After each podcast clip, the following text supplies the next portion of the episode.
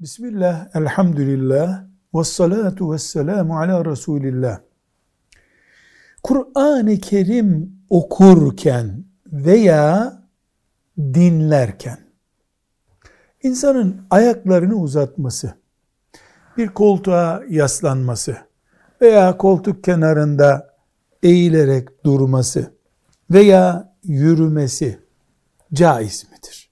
Yani Kur'an-ı Kerim okunurken ve dinlenirken namazdaki gibi kıyamda durur gibi mi durmak gerekiyor? Diyoruz ki özellikle Kur'an-ı Kerim'i takmamak, alakadar olmamak için bunlar yapılırsa neuzu billah bu bir afet, büyük bir musibet, büyük bir vebal. Kur'an'a saygısızlık bu.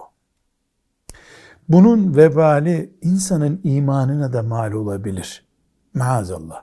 Ama Kur'an-ı Kerim okunurken namazdaki gibi sağa sola bakılmaz, dönülmez diye bir şey yoktur. Onca takatımızı saygı için, tazim için kullanırız. Lakin ayak uzatılabilir, bir kenara yaslanılabilir, üç adım yürünebilir. Bunda bir sakıntı, sakınca yok. Velhamdülillahi Rabbil Alemin.